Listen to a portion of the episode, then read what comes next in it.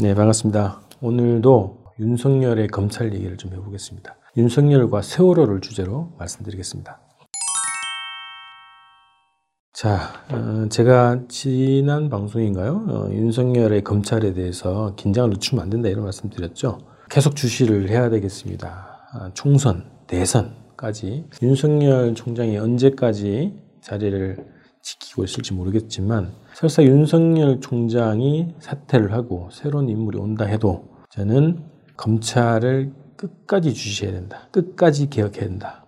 개혁의 끈을 놓치면 안 된다. 이런 말씀을 드립니다. 오늘은 이제 세월호 사건 관련해서 검찰의 최근 보이는 행보와 관련한 말씀 좀 드릴 텐데요. 몇 달 전에 윤석열의 검찰에서 세월호 관련한 특별수사단을 꾸렸죠. 그러면서 세월호 사건을 다시 본격적으로 수사하는 모양새를 취했습니다.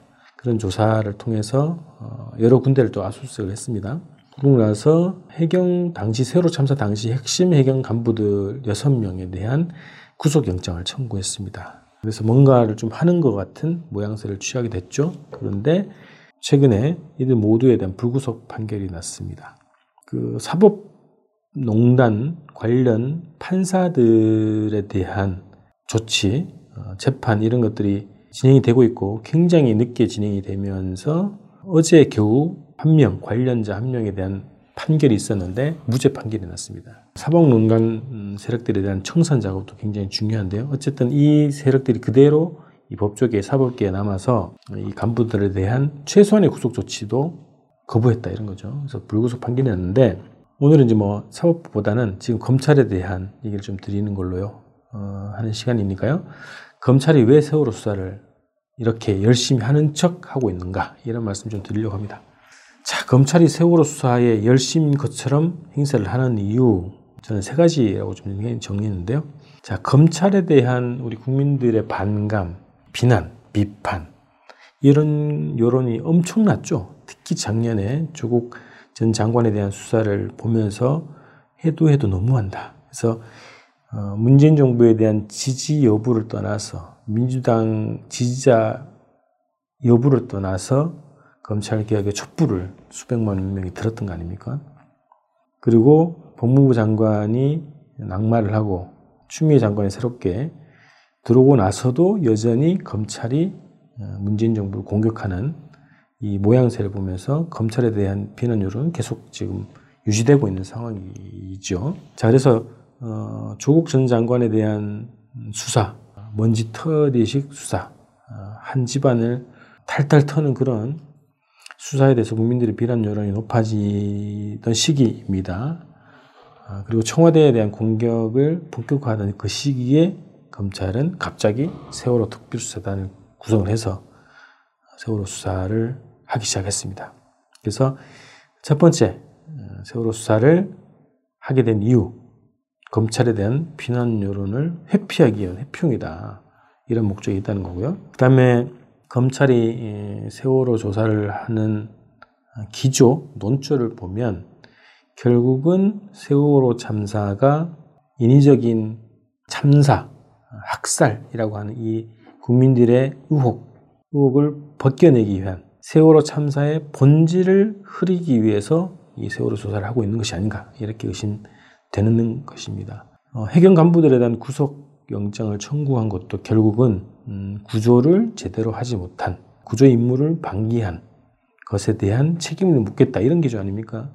그래서 세월호 참사의 기본 본질을 구조 미흡 이런 걸로 몰아가기 위한 음, 본질 흐리기용으로 세월호 수사를 하고 있다 이렇게 생각을 한다는 겁니다. 그다음 세 번째는 어, 황교안에 대한 음, 구속 여론이 지속적으로 높아가고 있죠.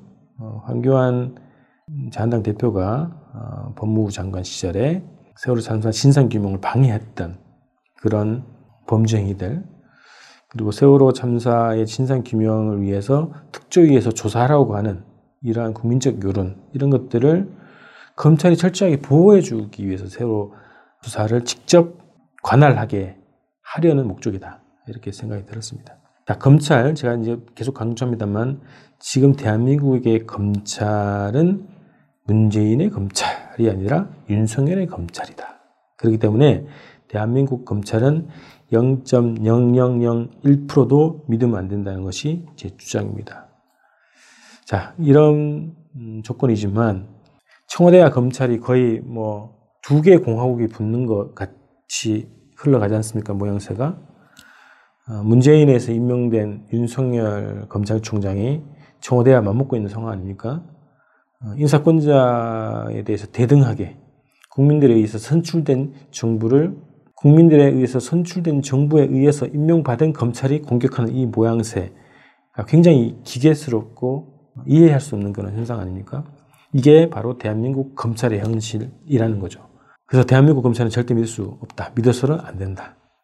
그렇지만 우리 국민적 여론이 굉장히 높은 상황이기 때문에 검찰개혁, 사법개혁이라고 하는 국민적 요구가 굉장히 높은 상황이기 때문에 공수처가 통과될 수 있었고 검경수사권 조정 법안이 통과될 수 있었다는 거죠.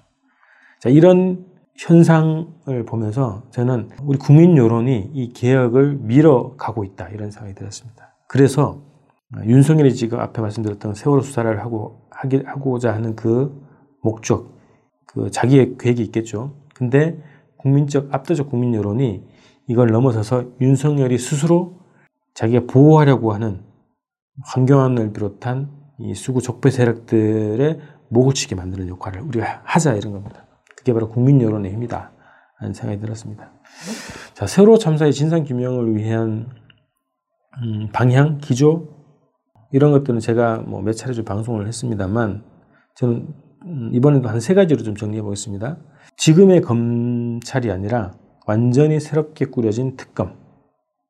예를 들면 어, 우리 민변의 변호사분들 그리고 법조계 인사분들 법학자분들 진보적인 법학자들로 구성된 특검 혹은 지금 현재의 특조위가 철저하게 진상 규명의 핵심 주체가 될 수 있게끔 만들어야 된다는 거죠. 법적인 권한도 줘야 되고 기간 연장을 비롯한 무슨 개정자가 또 필요하겠죠. 그래서 그런 주체들이 이 진상규명 사업의 주체가 되게 만들어져야 된다.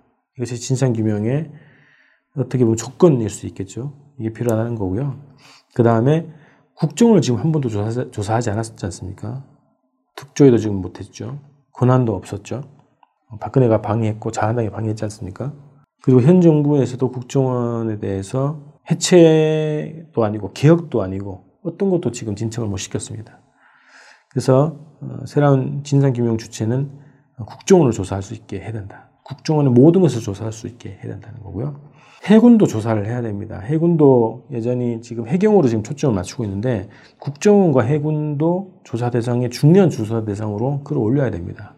어, 해군이 그 당시에 어떤 역할을 했는지 초계기 영상에서 드러난 음, 의문의 영상들, 의문의 장면들이 많습니다. 그래서 해군도 조사할 수 있는 권한을 갖는 특검이나 특조위가 운영이 돼야 된다. 이게 생각을 합니다. 세월호 참사의 진상 규명, 이제 벌써 6년이 됐네요.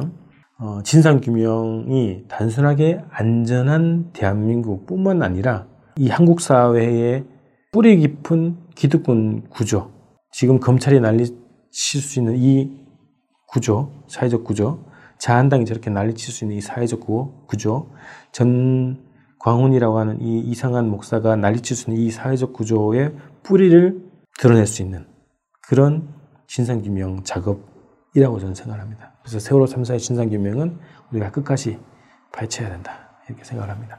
오늘 방송은 윤석열과 세월호를 주제로 말씀드렸고요. 금요일 날 뵙겠습니다. 고맙습니다.